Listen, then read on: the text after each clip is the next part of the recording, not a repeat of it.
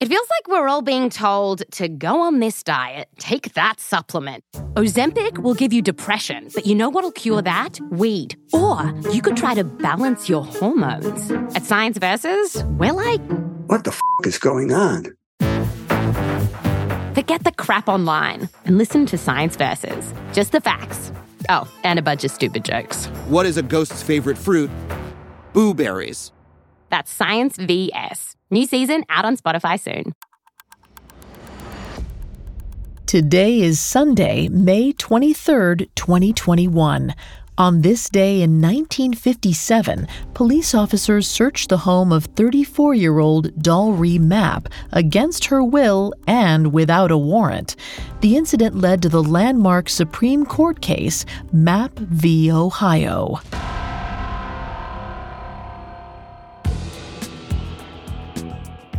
Welcome to Today in True Crime, a Spotify original from Parcast. Due to the graphic nature of this case, listener discretion is advised. We advise extreme caution for children under 13. Today we'll discuss the illegal police search of Dollree Mapp's property and the resulting Supreme Court case. Let's go back to 1:30 p.m. in Cleveland, Ohio on May 23, 1957.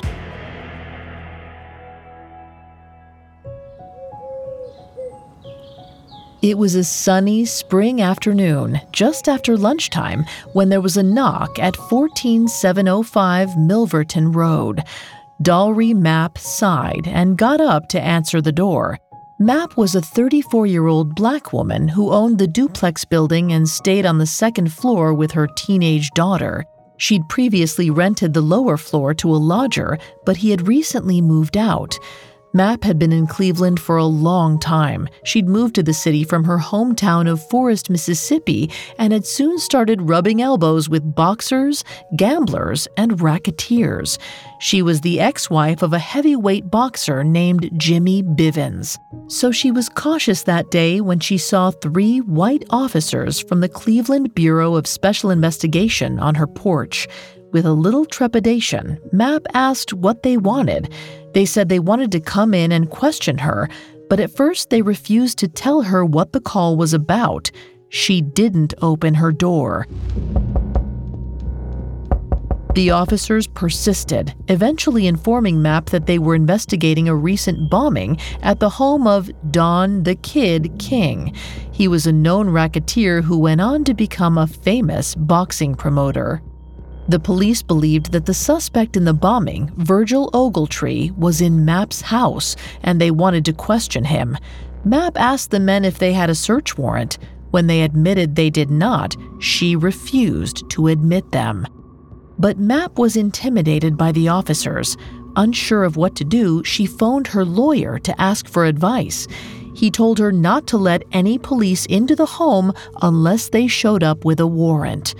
The men reluctantly left, but just a few hours later, they returned with backup. With the officers numbering about a dozen this time, they surrounded Mapp's house. Some pounded on the front door, while others tried to get in from the back. Mapp was overwhelmed by the sound of shouting and knocking. She was afraid the men might hurt her if they managed to get inside the home. When she refused to open the door again, police forced their way inside by smashing a window pane. Once inside, one of the officers brandished a piece of paper claiming it was a search warrant. She wasn't able to get a good look at it, but Mapp suspected it was just a blank sheet of paper. She grabbed it from him and stuffed it down her blouse for safekeeping. To her horror, the cop then reached inside her shirt and snatched the paper back. Another officer grabbed Mapp and violently twisted her hand. She screamed and again demanded to see the warrant. The men called her belligerent and handcuffed Mapp to her bed. Then she sat there restrained while they spent hours searching her entire house. They rifled through her personal belongings and even searched her young daughter's bedroom. Mapp's attorney arrived at the scene sometime after she was handcuffed, but police wouldn't let him inside. Eventually, officers found the bombing suspect, Virgil Ogletree, hiding out in the basement apartment that Mapp rented out. They also uncovered some material described as lewd and lascivious books, pictures, and photographs. Mapp told the officers that the books belonged to her previous tenant, who had since moved on. She was saving those items, as well as some other things the man left behind, for him to come pick up. Unfortunately, law enforcement was in no mood to listen. At the time, it was a felony to own pornography in Ohio, even if it was kept privately and wasn't displayed for anyone else to see. The officers led Mapp out to a police car, shoved her into the back of the cruiser, and locked her up in the police station. The fight for her freedom was just beginning. Coming up, we'll hear how Mapp's legal challenge changed American law enforcement forever. Wayne Simmons spent 27 years undercover for the CIA. When he retired from spy work, he got a big break terrorism analyst on Fox News. Then he met Kent Clizbe. So I'm a real CIA guy. This is total nonsense. I'm Alex French, and I'm here to figure out who's telling the truth. Was Wayne Simmons a spy, or was he nothing but a con man? Imposters is a Spotify original from Parcast. Follow and listen exclusively on Spotify. Now back to the story. On May 23, 1957, 34 year old Dollree Mapp was arrested for owning lewd and lascivious books and photographs. The incriminating material was found in her house after a dozen officers forced their way inside and searched it without showing Mapp a search warrant. She went to trial on September 4, 1958. The jury only had to deliberate for 45 minutes to find her guilty of possession of obscene literature. Judge Donald F. Lybarger said in court, she has consorted with known criminals in the community, and she has apparently been skating on thin ice for some time. Mapp's conviction came with a sentence of up to seven years behind bars in the Ohio Reformatory for Women. But knowing that her sentence was unfair, she appealed the decision.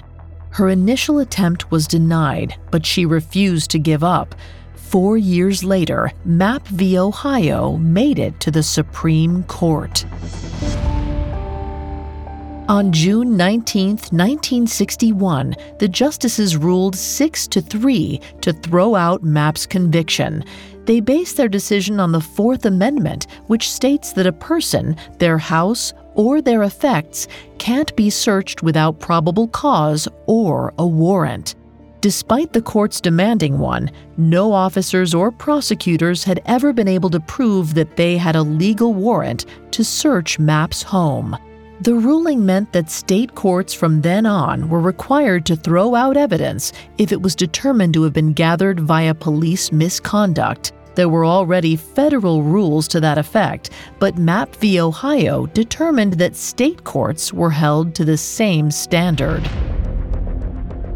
Mapp v. Ohio was an extremely influential ruling that affected cases for years to come.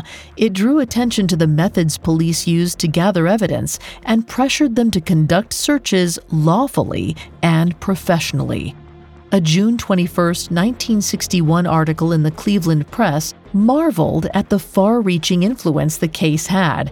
It stated, no one would have dreamed it, but a filthy book and picture case originating in Cleveland in 1957 has just resulted in a decision by the U.S. Supreme Court that will influence law enforcement all over the country. Despite her conviction being overturned, Mapp found herself the focus of another criminal investigation less than a decade later in 1970, she was arrested in Queens and charged with possession of $150,000 worth of heroin. She and a co defendant, Alan Lyons, were convicted in 1971. Mapp appealed, arguing once again that there had been an issue with the search warrant. She felt she had been deliberately targeted by police because of her history. The police officer who acted on the search warrant did end up losing his job after it was revealed that he'd accepted $3,500 from a drug dealer. Despite that fact, Mapp's conviction was upheld and she served almost a decade behind bars. On New Year's Eve 1980, the governor of New York commuted her sentence. She spent the rest of her life working with a nonprofit to provide legal representation for incarcerated people. She lived a long and meaningful life. In 2014, Dollree Mapp passed away in Georgia at the age of 91.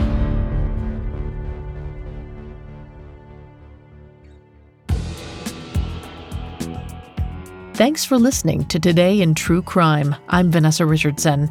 Today in True Crime is a Spotify original from Parcast. You can find more episodes of Today in True Crime and all other Spotify originals from Parcast for free on Spotify.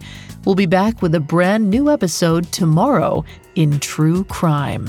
Today in True Crime is a Spotify original from Parcast. It is executive produced by Max Cutler, sound designed by Juan Borda, with production assistance by Ron Shapiro, Trent Williamson, Carly Madden, and Bruce Kitovich. This episode of Today in True Crime was written by Christine Colby, with writing assistance by Terrell Wells, and fact checking by Cheyenne Lopez. I'm Vanessa Richardson.